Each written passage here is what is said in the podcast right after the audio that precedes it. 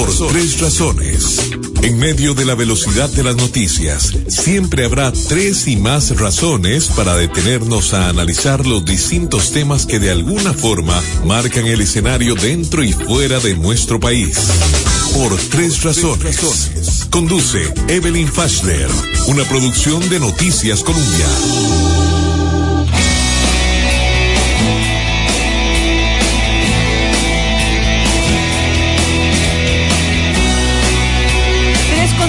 La tarde. ¿Qué tal amigos? ¿Qué tal amigas? Un gusto contar con la compañía de todos ustedes hoy que estamos jueves 31 de agosto del 2023.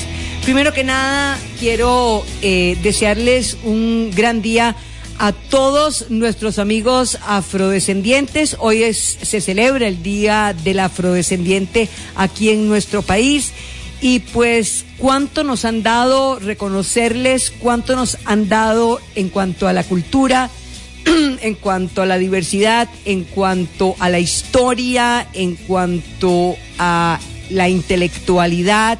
Realmente muchísimo, muchísimo, muchas veces hablamos únicamente de la música, del deporte, hablamos de, la comida y estamos también haciendo a un lado todos esos aspectos que acabo de mencionar. La cultura, la cultura que ya resume todo en la palabra, la intelectualidad, es decir, la calidad de intelectuales que tenemos y hemos tenido en campos como el derecho, como la filosofía, como las artes, como el periodismo, como la tecnología, eh, que seguimos cosechando. Es decir, ha sido y es y sigue siendo un país diverso, un país eh, que no conoce las fronteras y que no debe de reconocer los colores eh, como una barrera, ni las religiones, ni siquiera las ideologías como una barrera para ponernos de acuerdo y para ser fraternos. En segundo lugar, quiero recordarles que estamos en la 98.7 FM, en el corazón del pueblo. Y recordarles que estamos en Noticias Colombia, en Facebook, en vivo. Y que tenemos habilitada la plataforma del 70030303 para que usted, amiga, amigo que nos ve y nos escucha, me diga qué es lo que más le importa, le sorprende, le preocupa o le alegra en esta la última tarde de agosto. Por tres razones. ¿Y a usted qué es lo que más le importa? Por tres razones. ¿A usted qué es lo que más le importa? Bueno, si gustan, Evelyn, buenas tardes. Le saluda Hernán Marín desde Trenton, New, Jersey. Empiezo leyendo alguna eh, de las, algunos de los comentarios de ustedes. Eh, siempre en sintonía con su programa y Colombia y deseándoles a todos los periodistas que nos sigan perseguidos por nuestro presidente. Un abrazo. Eh, gracias, muchas gracias a usted, Hernán Marín, desde Trenton. Qué buena descripción hizo el presidente de Albino Vargas, dice Nelson Ureña. Qué bonitas palabras, dice respeto por su periodismo imparcial y sobre todo justo. Me ponen por aquí. Eh, vamos a ver qué más me ponen por aquí. Eh, yo les cuento qué es lo que más me importa mientras voy. Buena tarde. Lo que me da es vergüenza ajena ver las discusiones que se montan en esa comisión del Poder Legislativo a punto de llamarse hasta sagrados que dan pena. Y hay que ver cuánto cuestan también, ¿verdad? Feliz día a las personas afrodescendientes. Gracias por lo grande que han hecho a una Costa Rica más grande. Edward de San Isidro de Heredia. Muy bien, muchas gracias, don Edward.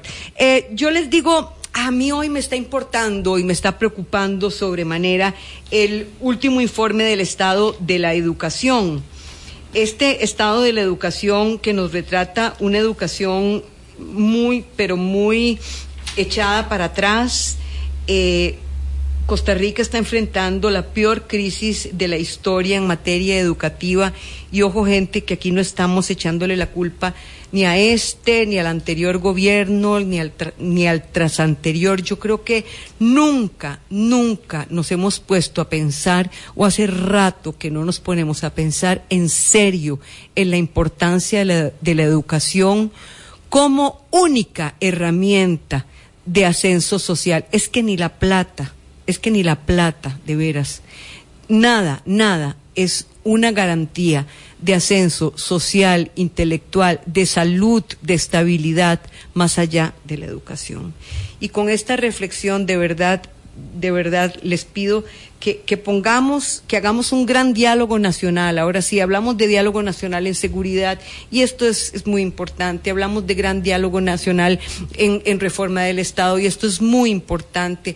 Hablamos de gran diálogo nacional en, materia laboral y esto es bien importante, pero lo que es la educación, vean, eh, el noveno informe del estado de la educación que se da a conocer hoy jueves, dice que el, el momento que se está viviendo hoy, aunado a la pandemia, aunado a las huelgas que se dan en el sector educativo, las recordarán a ustedes, aunado al rezago ya en las pruebas eh, de evaluación, aunado, aunque no dábamos bien bola con respecto a las pruebas de evaluación, a tantas cosas, a tantas crisis pequeñitas, este es el resultado, este que hay hoy. Y yo les prometo tratar de hacer un análisis concientudo, no politiquero, sino un análisis de conciencia de lo que nos refleja este, este, eh, nuevo informe del Estado de la Nación.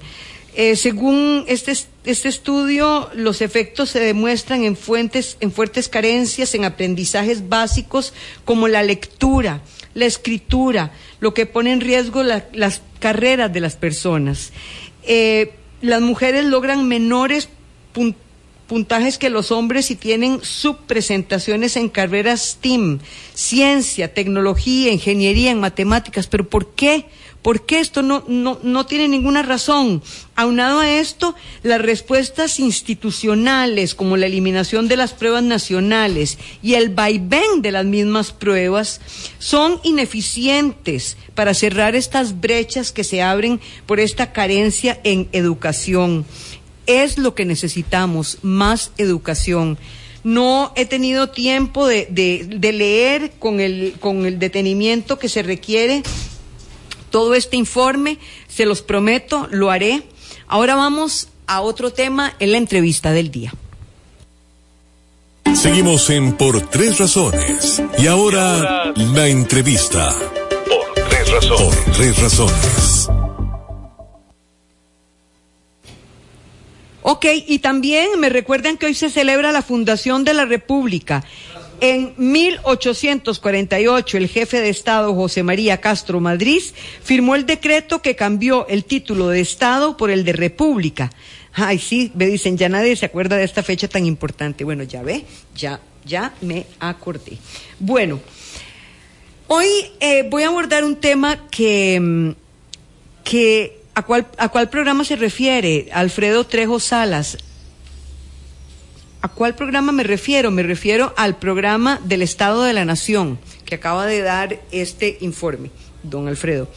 Ok, este, mm, vamos a, ah, no, vamos a ver qué es lo que están hablando. En fin, en fin, vamos a concentrarnos en, en el programa de hoy. Resulta que hay una epidemia en estos momentos en los Estados Unidos que no está tan lejos de nuestro país. Hay una serie, por cierto, que la está retratando de pies a cabeza. Y no quiero hacer spoiler y no quiero eh, arruinarles tampoco a ustedes, eh, si acaso no han visto la serie que se llama Medicina Letal en Netflix. Esta serie refiere, nos mm, retrata una adicción a eh, la, el oxicotín y refiere también cómo de alguna manera las firmas farmacéuticas empiezan ya desde hace muchos años a recetar estos opiáceos para aliviar el dolor.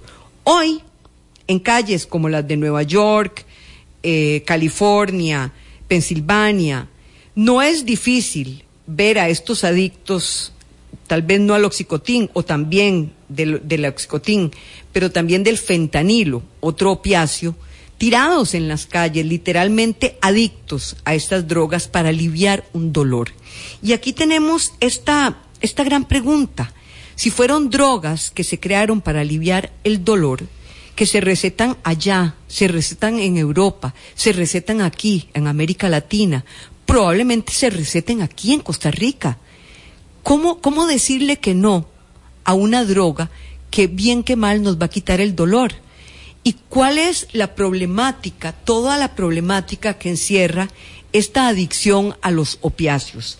Para hablarnos de este tema y de esta serie que francamente yo les recomiendo, la encuentran en Netflix y se llama Medicina Letal.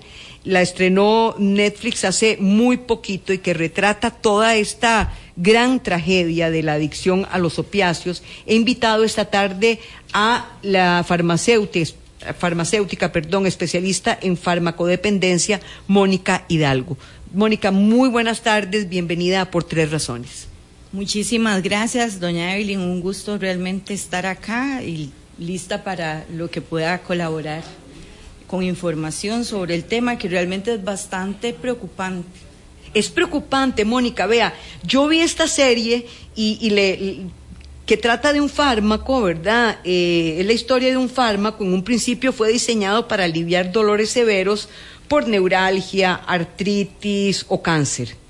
Después pierde su objetivo principal, pues las personas adictas lo, lo comienzan a consumir por sus efectos similares a los de la heroína.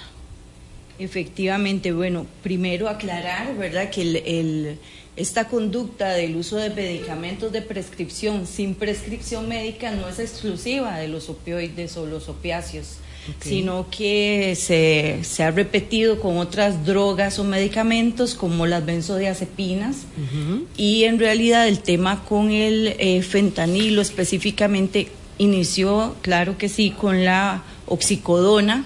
es lo mismo, perdóneme la ignorancia, porque oigo mucho hablar del fentanilo y me gustaría entender la relación entre el fentanilo y la oxicodona. Sí, la, en realidad son opioides los dos. Como hermanos. Son como hermanos, son opioides sintéticos. En realidad, eh, sí, nace, digamos, la problemática a través de la prescripción digamos, como a la libre un poco, porque en realidad este, los opioides dentro de la cadena de manejo del dolor o la escalera de la Organización Mundial de la Salud están con el quinto escalón y realmente se reservan para dolores crónicos muy fuertes que no se han logrado paliar con otro tipo de analgésicos.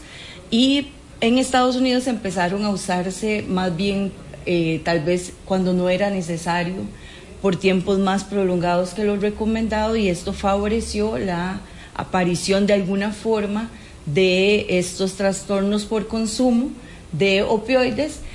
Y también se vio que eh, al disminuir las prescripciones los pacientes ya que habían desarrollado este trastorno se vieron en la necesidad de conseguir algo que supliera verdad eh, el medicamento encontrando en el mercado ilegal el fentanilo con un precio muchísimo menor que la heroína, más accesible al público en general. Entonces, eh, eso fue lo que sucedió entre finales de los 90, inicios de los 2000 y se eh, disparó o se incrementó de manera bastante exacerbada con la pandemia.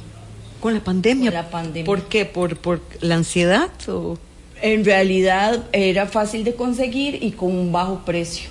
Y realmente también hay otra, otra situación importante y es que se utiliza el fentanilo como tal para eh, adulterar otras drogas como la cocaína, para bajar el precio y eh, producir una que la persona genere el trastorno por, por consumo más fácilmente y le compre, digamos, al, al dealer pensando que es una cosa cuando está adulterada con otra muchísimo más peligrosa.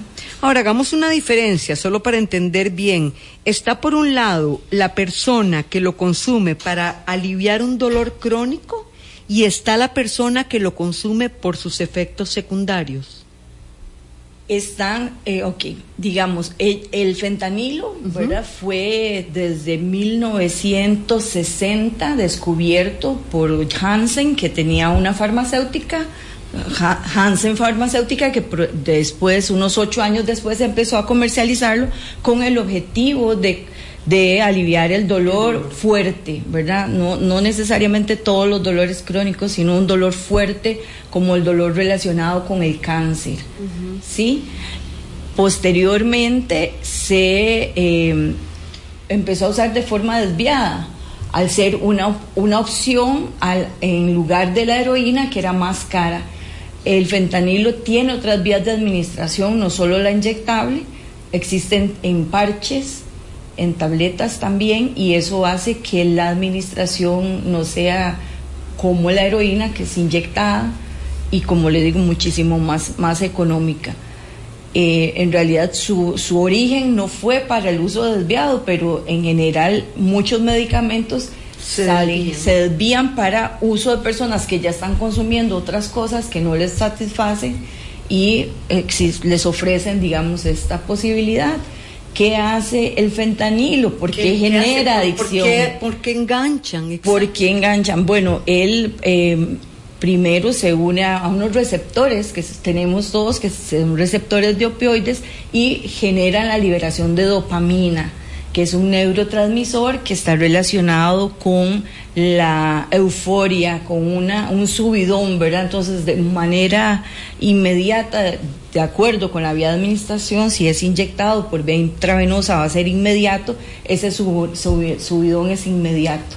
Luego disminuye y ya empezamos con otros efectos que no son los que busca la persona, pero que también genera cambios adaptativos en el organismo de las personas para que la persona recurra en la conducta de consumo.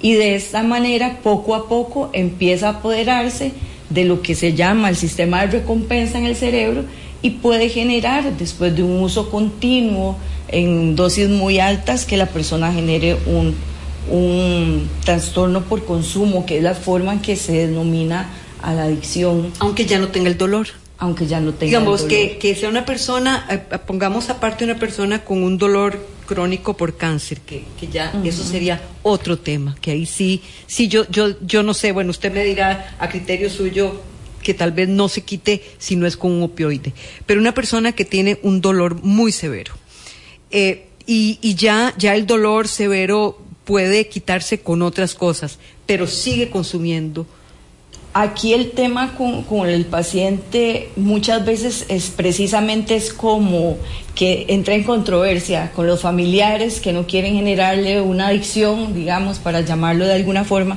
pero en realidad en estos pacientes no llegan a, requerir dosis tan altas. Sí pueden, los, pacientes, terminales. si pudieran eh, generar tolerancia de acuerdo a lo que dura el proceso en que está consumiendo y con el dolor, pero difícilmente desarrolla un trastorno por consumo porque él no se la autoadministra, ¿verdad? En cambio, cuando se hace porque ya eh, es de manera, digamos, un uso adulto, para denominarlo diferente al uso prescrito, la persona lo usa como quiere, ad libitum, digamos, para seguir sintiendo placer una y otra vez. Al quitarse el efecto muy rápido, necesita o la administración otra vez de la sustancia y entre más la utiliza, requiere dosis mayores y empieza a generarse este círculo de conducta compulsiva. Claro, pero imagínese, doctora, le voy a, le voy a narrar el capítulo que yo vi de, de, esta serie y, a los amigos que nos escuchan para que, para que vean la, disyuntiva de este paciente. Eh, empieza con la historia de, de un, hombre que tiene un taller eh, mecánico, se cae eh, de, una fuerza, de, una, de una forma muy violenta, le cae encima, creo, un tractor y entonces va a dar al, al, hospital, no tiene daño en la médula ni, ni nada de eso, pero sí tiene dolores muy fuertes cuando ya el doctor le dice que todo salió bien, pero que se tome eh, estas pastillas, estos opiáceos, él, pregunta, eh, bueno, ¿y cuáles son los efectos? Y el doctor le dice, no, no, eso es, por ejemplo, de los años eh, 80. No, no, no hay, no hay efectos siempre y cuando los tome como yo le estoy diciendo. Pero ¿qué es lo que pasa? Y es el momento en el que, claro, es un uso adulto, como yo le estoy diciendo, diferente a como él empieza a consumir. Exacto. Efectivamente, él, él tiene, digamos, sus mecanismos para, como le decía, generar eh, síntomas de abstinencia que van a hacer que la persona busque el, el producto para disminuirlos y sentirse bien. Son este, esfuerzos reforzadores de la conducta, este, dolor de cabeza, náuseas. Exactamente, entonces sí es, es, es un problema, pero como te digo, no es exclusivo de personas que lo han consumido por un, una prescripción médica. Porque como le decía, o sea, el tema aquí es el cuidado, digamos, en Costa Rica hay oxicodona, hay fentanil, el fentanil básicamente es de uso intrahospitalario, no se le da a nadie a menos de que sea por cáncer en parches para llevar a la casa, el parche tiene una liberación para 72 horas de 50 microgramos por hora o 100 microgramos y de esa manera se mantiene al paciente controlado por su dolor no se está inyectando, ¿verdad? Ni aumentando tal vez irritación gástrica o algo utilizando de esa forma. En vía inyectada se utiliza antes de algunas cirugías como preanestésico y después de alguna cirugía, pero no mandan a un paciente con un con fentanilo para la casa, por ejemplo, que ya es un cuidado que eh, precisamente para prevenir la posibilidad de que esto suceda que se tiene. Es de uso intrahospitalario Básicamente vimos em, cómo se disparó en el tiempo de la pandemia a nivel país por los procedimientos de intubación, por la sedación en las unidades de cuidados intensivos de los pacientes con COVID, se disparó el, uso y existe como la duda. Es un medicamento, de, de hecho, que al ser este como protegido en el espacio de las instituciones sanitarias, va a estar al alcance de los profesionales sanitarios, que son los que en algún momento han desarrollado un trastorno por consumo. Pero, vea qué interesante lo que me están escribiendo aquí. Eh, eh, dice, no, no pongo mi nombre, trabajo en un hospital y le puedo asegurar, me dicen aquí en este teléfono que no voy a repetir, que dentro de los hospitales, el personal de los hospitales consume mucho de estos medicamentos que ustedes están conversando. Efectivamente. Esto es muy fuerte porque sí. Eh, ¿cómo puede un, doctor o, una enfermera o un enfermero o alguien en un hospital trabajar bien bajo el efecto del el fentanilo, la psicotina, en fin, ¿cómo? Sí. ¿Es verdad esto? Eh, hay, hay que, sí, se ha habido casos, de hecho que hay programas en los colegios profesionales para dar apoyo a estos pacientes, porque o sea, de médico, enfermera, farmacéutico se convierte en, uso, en uso, imagínese, está, dentro del hospital, puede ser. O sea, la disponibilidad de la droga para él es, es, claro que sí es una tentación. Entonces, sí, este, como le digo, hay colegios profesionales que están desarrollando estrategias para apoyar a, estas personas que se convierten en pacientes, que evidentemente bajo los efectos de estas drogas no pueden trabajar, empiezan con ausentismo laboral y una serie de, implicaciones que definitivamente los sacan, digamos, de, de su rol, ¿verdad?, como profesional sanitario, pero que efectivamente, gracias a, que se ha investigado mucho también, hay opciones, como eh, programas de mantenimiento con otros opioides como dentro de la parte de tratamiento. O sea, la sustitución. Eso, eso iba a preguntarle, eh, doctora Mónica. ¿Hay cura para esto? Porque aquí leyendo acerca de, de la, la, cantidad de adictos que hay en el mundo y la, la, la facilidad con la que engancha a la gente, ¿qué opciones tiene alguien para desenganchar del fentanilo o, o de la oxicodona? Sí, bueno, en realidad... Más que la fuerza de voluntad, ¿verdad? Porque la fuerza de voluntad puede ser muy grande, pero... Es que, es que sí, esto es un tema muchísimo más amplio, ¿verdad? De hecho, como te digo, ya la palabra adicto no se usa porque ah, estigmatiza a esa persona, ser humano que está con una enfermedad, que está por un trastorno por consumo de esa sustancia, en este caso, este opioide. Entonces hay opciones mediante la sustitución con otros opioides que van a tener unas características que permiten que una sola administración ocupe, digamos, los receptores en el organismo para evitar que genere abstinencia con estos dolores de estómago, náuseas, vómito y todo eso, mientras se trabaja de manera integral eh, su plan de vida, ¿verdad? Porque eso no es tan sencillo como que solo la droga y no es una cuestión de fuerza de voluntad, es que efectivamente hay cambios fisiológicos, neurobiológicos que se apoderan de ese sistema de recompensa que es el que nos mantiene vivos, es el que nos dice que comamos, que tenemos que tomar agua, digamos, que nos da ese instinto de saciedad, de lo que es la reproducción sexual también para mantener la especie, se apodera la droga para que la persona solamente piense en cómo obtener la droga y volver a consumir. Claro, de, forma tal que, puede robar. Es lo único, sí, es lo único para lo que esa persona vive. Pero sí hay, hay estrategias a través de terapias de mantenimiento, hay clínicas donde se aplica aquí en Costa Rica. No es el consumo de esto eh, aparte tal vez de lo que podría verse en el, en el ámbito sanitario, que de verdad tenemos que estudiarlo más para poder tener esa información, eh, porque si hay sospechas, se conocen casos, pero no sabemos qué tanto ¿verdad? se está dando en el país. Este, no es tan común que en Costa Rica las personas, por ejemplo, se inyecten heroína o que hayan cambiado el inyectarse heroína por inyectarse fentanilo, pero sí sucederá. Entonces sí, hay tratamiento. ¿qué, ¿qué, tan? Porque, porque aquí estoy, estoy leyendo eh, un artículo que sale en, en, el país de España que dice que en, el mismo Madrid eh, ya hay en las calles, se encuentra en las calles gente tirada eh, por el fentanilo, descompuesta, es decir, ha tomado, ha tomado un papel protagónico.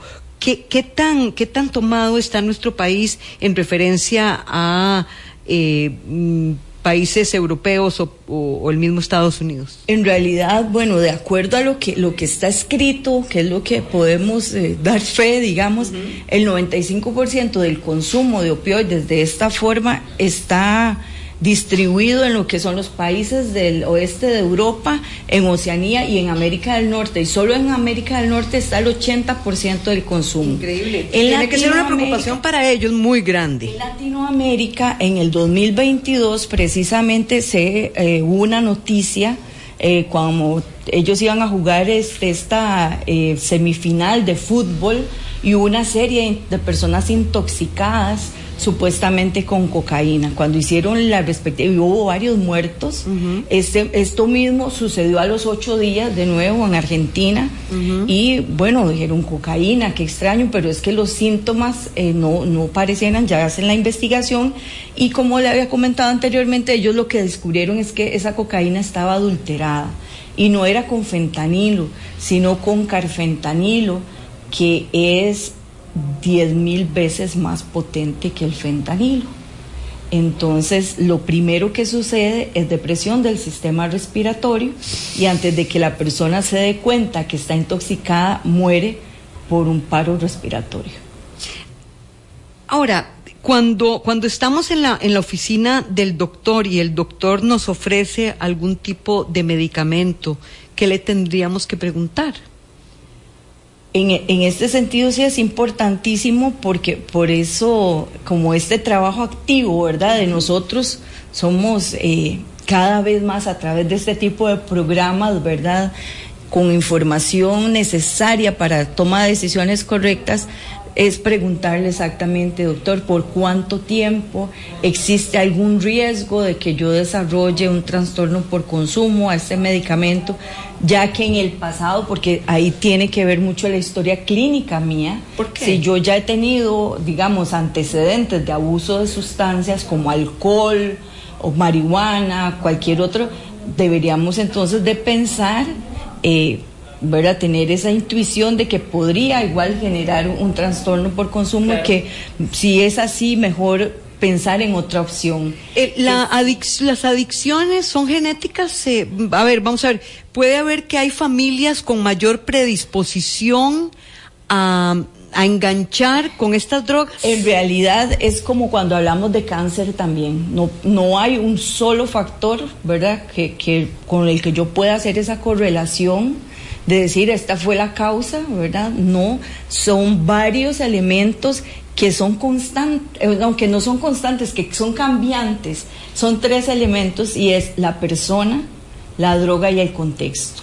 Porque yo misma, digamos, en un momento me puedo tomar un, trago de alcohol, de ron, lo que sea, y me cae muy mal, y en otro momento estoy con mis amigos en un ambiente relajado y mi consumo fue, digamos, lo que yo buscaba, algo placentero y no algo que me hizo daño.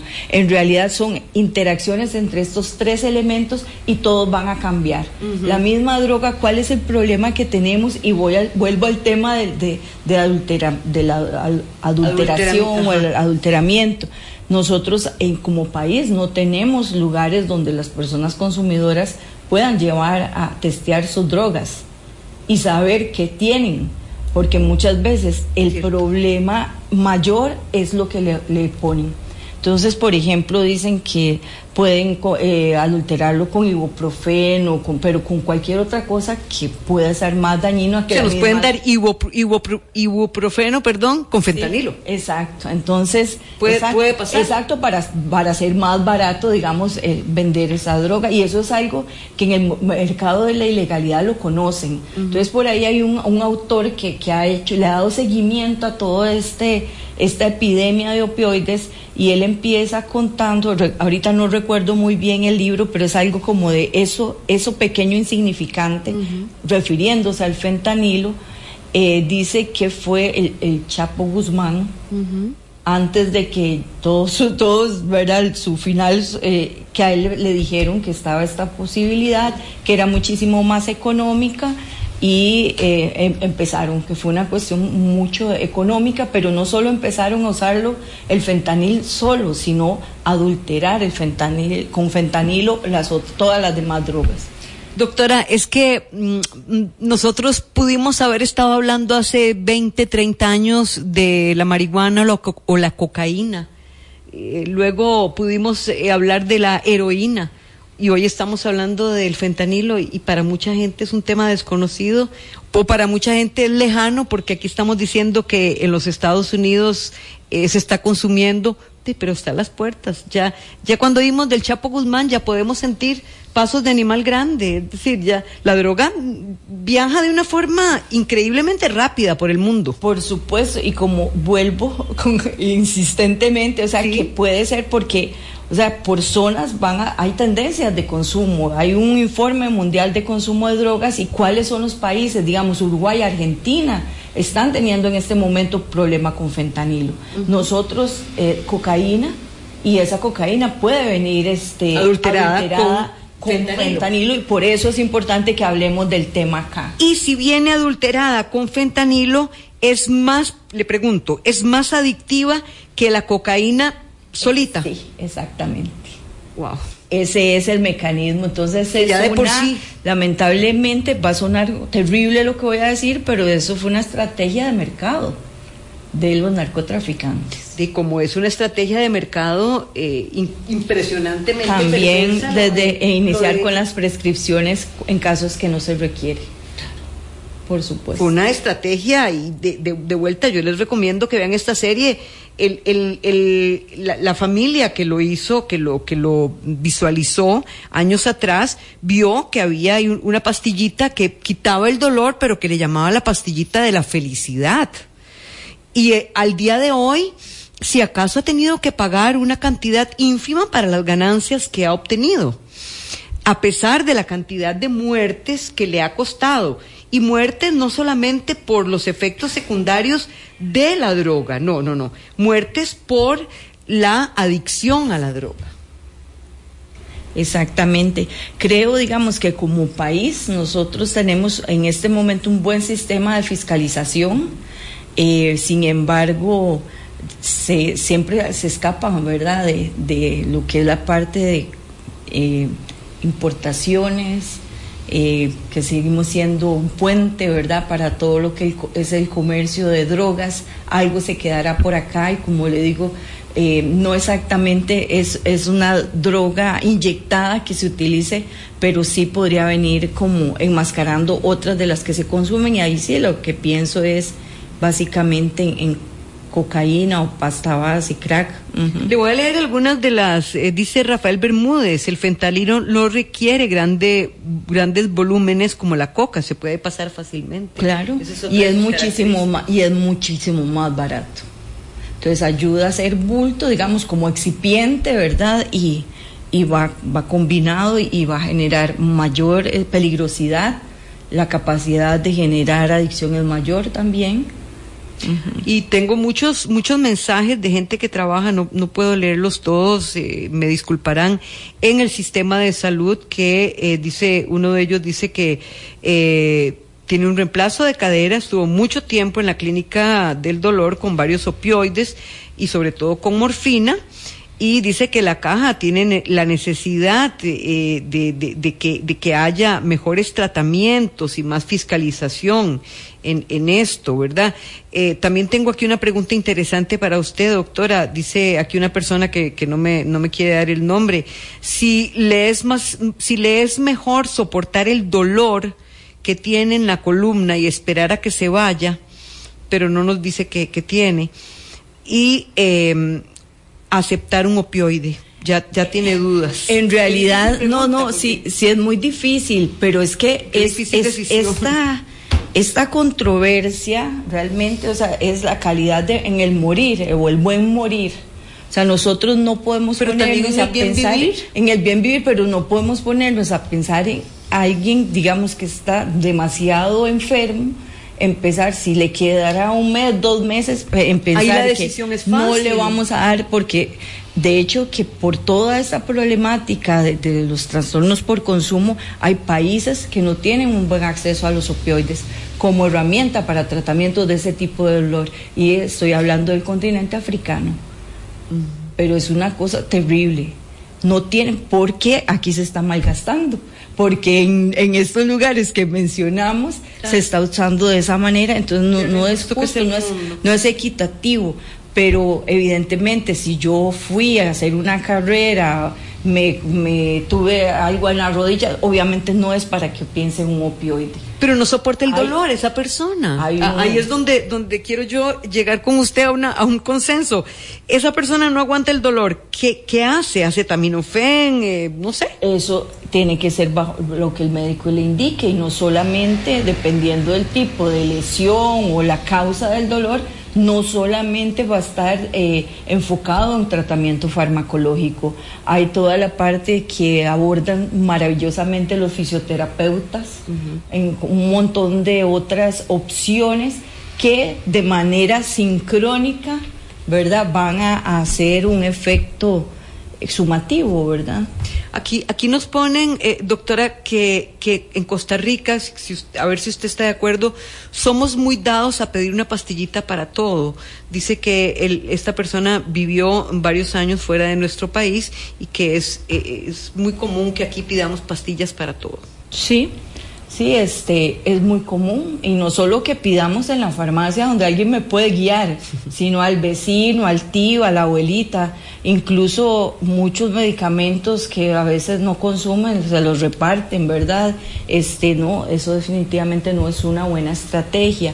Te decía que hay buenos eh, el sistema de receta digital permite que eso no sucedía antes. Yo, yo trabajé el siglo pasado, digamos, en farmacias, que era eh, todo el tema también, con papel. Yo, también soy activa del siglo pasado. Y tuvimos, digamos, casos de pacientes que venían con una receta de estupefacientes, que es la que se utiliza para este tipo de medicamento, de una u otra farmacia. Sin embargo, ahora con el sistema de receta digital eso no se puede hacer. Perdone, aquí me dicen que soy enfermero del hospital de niños y no me gusta que nos meta en esa lista porque es quizás es es un porcentaje quizás mínimo y somos profesionales ejemplares. Sí, eh, disculpe, yo, yo no fui la que leí el, el mensaje de, del señor, fue, fue un, un señor que trabaja en el sector de salud el que hizo este, pero por supuesto que son ejemplares, no, no me cabe la menor duda, definitivamente. Claro, eh, y eso, perdón, es que me encanta también el tema porque hay que ser sensible y consciente, o sea, cuando una persona se involucra y sobre todo con un medicamento de este tipo, no es, no lo decidió desde el principio, no lo decidió, fue algo que, que pasó, es como una enfermedad y no estamos diciendo que esa sea una mala persona, entonces no tiene por qué sentirse aludido y el hecho, porque yo también soy profesional en salud, no me hace no ser un ser humano. Y ese hecho de que los algunos, y tal vez esto sí podría ser un poco molesto, no es mi intención, nosotros nos creamos por trabajar con la salud, que no somos humanos, es una mentira y a veces más bien nos hace que nos alejemos de buscar ayuda. No, no, yo no quise estigmatizar a nadie eh, en lo absoluto. si hay alguien respetuosa del, de, los profesionales en salud, eh, soy yo. Eh, lo que lo que dijo el, la persona que escribió es que él tuvo la experiencia de trabajar en un hospital y él tuvo, como dice la doctora, la la, la, mal, la, mala, la mala suerte de, tener acceso a esto y de enganchar, ¿verdad? O sea, no, no había aquí ninguna mala fe y, no, no. y, más bien tenemos aquí que tener empatía por la persona que engancha porque, como bien lo dice la doctora, no es que, lo, no es que una persona eh, que, que, se enganche en estas drogas o que cae en esto, primero no es que lo busca, no es que es menos buena, Segundo, no es que no pueda salir, tampoco. Aquí estamos dando, a ver, si, si una persona que, que, que pudo salir del alcoholismo lo puede hacer, Claro. Eh, porque no va a poder salir una persona que, que tuvo esta, esta adicción o que tienes. Es cuestión de buscar, pues, los medios, las herramientas y que nuestro sistema se las dé. Exacto, entonces sí, yo creo que es mantener siempre la parte de los controles que ya existen, porque sí es cierto que la gente busca una pastillita para todo, pero este específicamente de lo que estamos hablando, ya te digo, esto no se vende en cualquier farmacia, es de uso intrahospitalario, ya eso es un control. Luego necesitamos receta digital, necesitamos los informes. ¿Cómo sabemos si, si lo que estamos consumiendo, doctora, por ejemplo, el, el ibuprofeno está saturado, está, está adulterado. ¿Cómo saber si no hay dónde, dónde examinarlo, qué efecto sentiríamos. Ah, no, es que ah, no sucede al, contrario, para que no hacer aquí un, uno, ah, o sea, no es que eso es las drogas de estas de consumo masivo así de esta manera que no es por un uso médico, pueden ser adulteradas con medicamentos y con fentanilo también para bajar los costos, digamos, hacer más volumen. O sea, entonces, pero los medicamentos, nosotros tenemos un ente estatal que se encarga de velar ciegamente por lo que nosotros consumimos. Como consumidores y pacientes, verificar que lo que yo estoy consumiendo tiene un registro sanitario del Ministerio de Salud de Costa Rica, porque en ese ya ese es otro tema, ¿verdad? Y ellos hacen un control tanto cuando se va a registrar un medicamento y luego está el control estatal desde la Universidad de Costa Rica, Laboratorio de Análisis y Asesoría Farmacéutica, va a la farmacia, coge un producto, lo analiza para ver cuál y cuantitativamente si tiene lo que dice. Y eso se hace de manera frecuente a lo largo del país. Entonces, en ese sentido, tenemos que estar entonces ya estoy clarísima, estoy clarísima y no hay, no hay, no hay duda. Ahora bien, si ya yo me doy cuenta o la persona se da cuenta, uy, qué torta, eh, eh, me hice adicto o adicta a esta droga. ¿A dónde hay ayuda para esta persona? ¿Está eh, el IAFA? ¿Hay clínicas privadas? ¿Hay clínicas públicas? Pregunto. Ok. Bueno, hay algo importantísimo. Sigo con el tema porque yo soy profe. No me hice adicto, desarrollé un trastorno por consumo, en primer lugar. Trastorno, por, consumo, de tal droga, digamos, de alcohol, por ejemplo, de fentanilo, de, de opioides. Lo que pasa es que esto es, es todo un tema, como te digo, o sea, fisiológicamente es tiene que ver con eh, tener, ahí sí, tomar la decisión de un cambio en la conducta de consumo. Porque si Evelyn quiere que Mónica deje de consumir, Evelyn, lo siento. una de las partes, y eso está muy bien reglamentado, es que el paciente tiene que estar anuente por voluntad propia a recibir tratamiento. No basta con que mis familiares me digan, mira, estás, estás eh, desarrollaste un trastorno por, por consumo. Exacto. En primer lugar, yo tengo que reconocerlo y eso cuesta un montón porque hay una parte de negación. Y entonces estoy, yo conozco, tengo la información, eso se llama precontemplación, sé que es dañino, pero a mí no me va a hacer daño porque yo soy farmacéutica. Y lo voy a usar de vez en cuando. O lo voy a dejar cuando yo Exacto.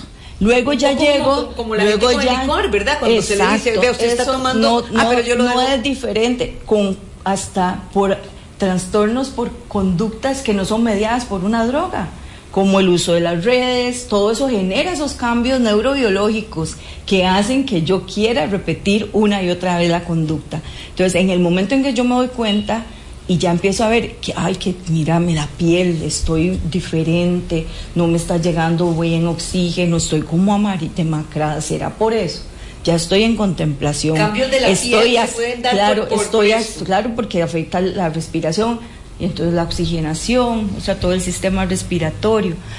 Vamos a, a ver, cuando ya la persona empieza a reconocer eso, pasa por la contemplación.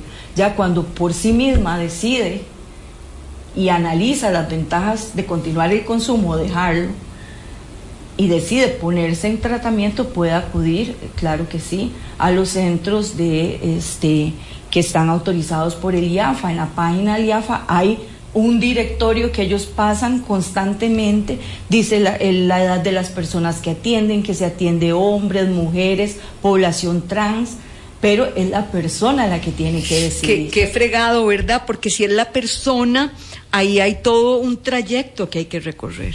Sí. Sí, entonces eh, volvemos a los a lo que es las, eh, la, la prevención. Puede verse un espejo y puede decir, no, no, yo sigo igual. la prevención. la negación debe ser como lo primero por que supuesto, se vence. Por supuesto.